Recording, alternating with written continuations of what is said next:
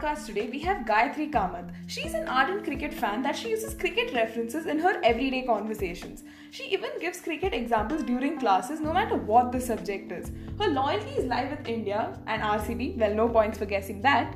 And overall, she's an insanely mad cricket fan. She's a huge follower of Virat Kohli and became his biggest supporter even before he became the Virat Kohli that we know today.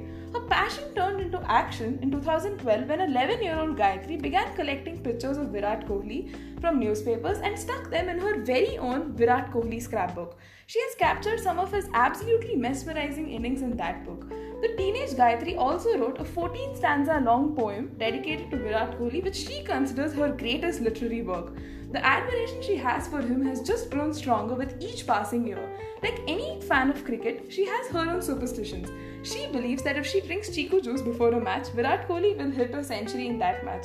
Uh, she firmly assures me that it has worked 90% of the times. Rest assured, we have a Virat Kohli fanatic in the house today, and I'm sure it's going to be a blast.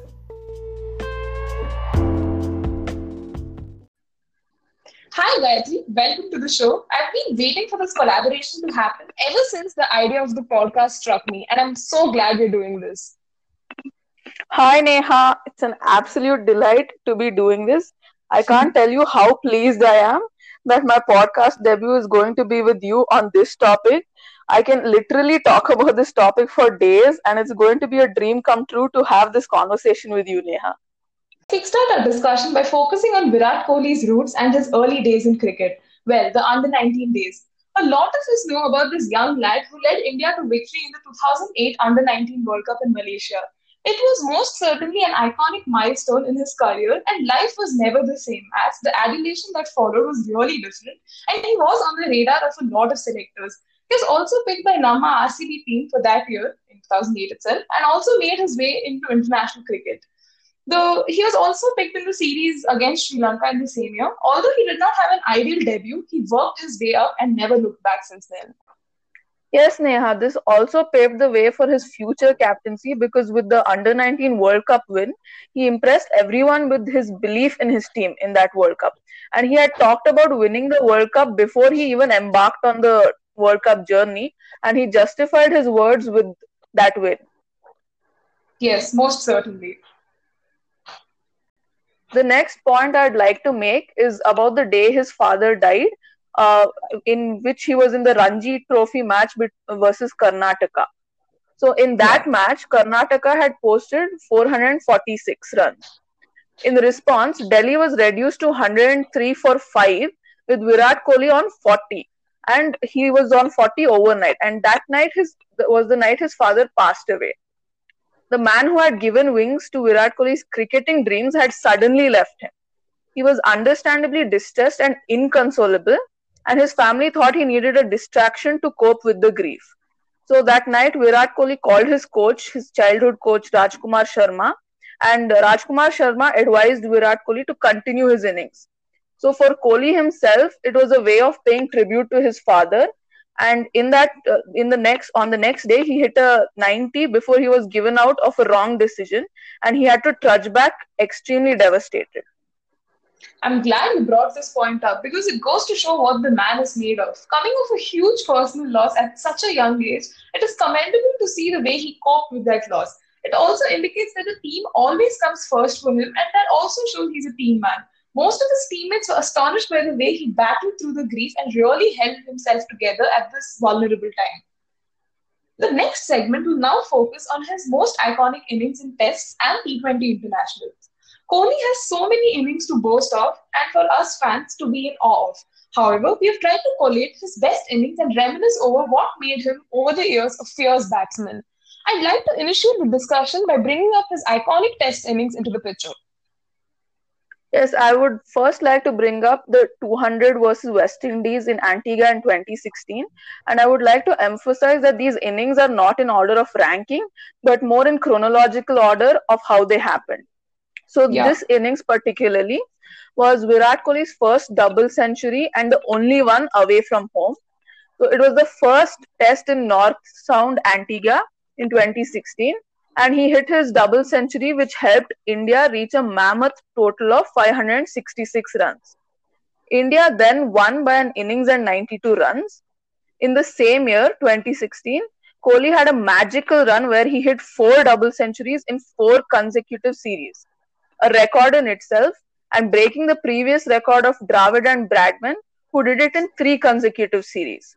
So, this was the first step in underlining his greatness in Test cricket. Yeah, this is certainly one to remember, and it proves that he's an excellent Test match player. And breaking the records of Dravid and Bradman proves his mettle further. The next innings I would like to mention is the gritty 153 runs versus South Africa in 2018.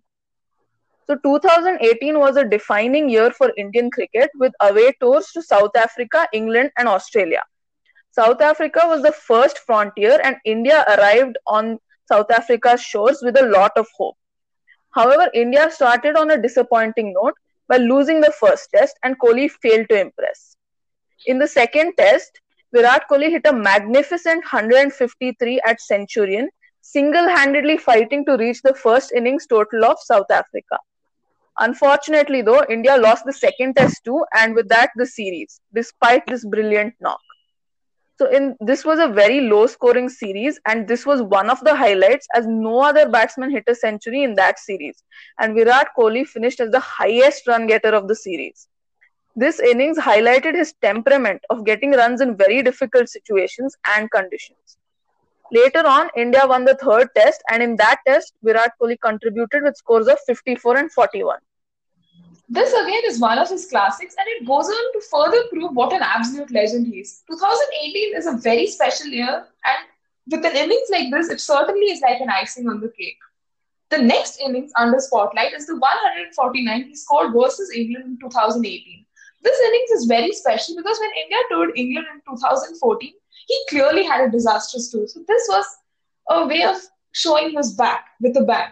We will be talking about this, uh, the 2014 England failure a little later. But he scored a fighting century in the first test of this series at Birmingham, a knock of 149 after one of the all-time epic tussles against Jimmy Anderson. No other Indian batsman crossed 20 runs in that specific match. Kohli followed it up with 97 and 103 two games later at Nottingham. This series is literally etched in my mind for the sheer tenacity and the way he blissfully fought all his demons. They weren't, you know, some of his most fluent knocks, nor did he compile a mammoth score as he so often does, but it was certainly one to remember. Yes, Neha, one must remember that in the 2014 series, he had managed less than 149 in the whole series here in the next se- next series that they came to England in 2018, in his first innings itself, he scored more than the entire previous series to answer all his critics who were eager to see him in England. That innings, yeah. like you said, he struggled a lot, and he was also lucky with some of his catches being dropped, but he continued to fight through it all. His critics were finally silenced because in because England was the only place he hadn't succeeded in. That's a valid point, Gayatri. I'd now like to draw attention to his landmark T20 innings. So, one of my most memorable T20 innings of Virat Kohli was the 55 versus Pakistan in the in the 2016 T20 World Cup. So, the 2016 World Cup was organized in India, and the fans were obviously expecting India to win it because it was in home conditions. India surprisingly lost its first match to New Zealand in Nagpur, and the second game itself was against Pakistan. So, added to the pressure of an India Pakistan match was the pressure of getting off the mark in a World Cup at home. It was a low scoring, scoring encounter in Eden Gardens, and India had to chase down a target of 180. While it looked very easy, the early wickets of Shikhar Dhawan and Rohit Sharma rocked the chase. Being an India Pakistan match also added extra pressure but Virat Kohli, with a stabilizing knock of 55 not out, ensured that India reached the target within 16 overs. He deflated the hopes of the Pakistanis, who tried to make inroads into the batting lineup.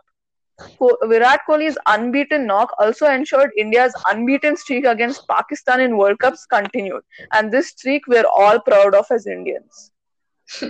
yes, this is most certainly something that was iconic. Undoubtedly the best, as Virat Kohli being the man who always steps up in the big occasion and scores the big ones, got India through the line.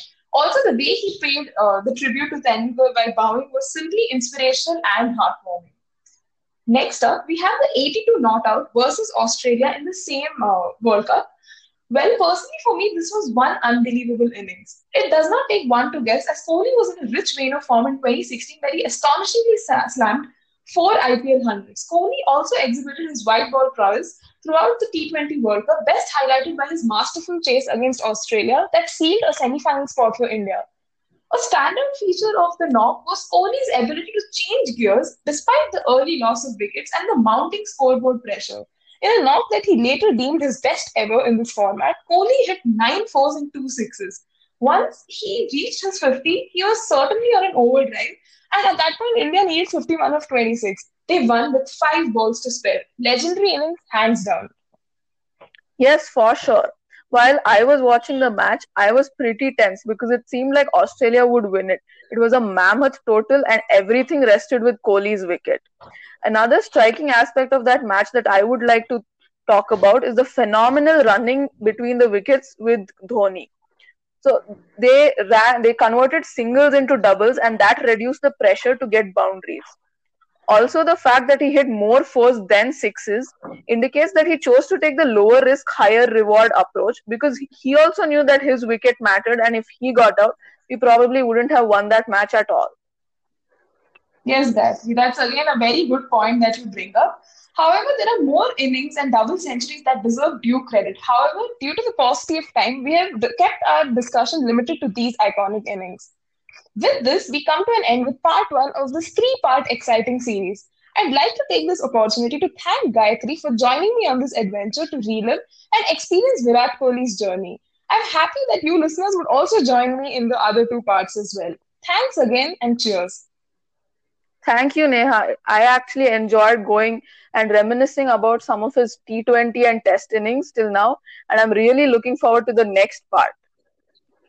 Thank you so much, Gayatri. Next up, we trace down and evaluate his Virat Kohli's stellar ODI performances, his white ball supremacy, the comparison with Sachin Tendulkar, and a trip down memory lane, revisiting his captaincy, contrasting it with how it how he has evolved.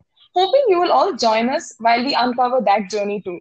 Also, do check out at the rate Never on the Backfoot's Instagram page for daily facts, fun trivia, quizzes curated just for you. Thank you so much for the support, listeners. Goodbye for now.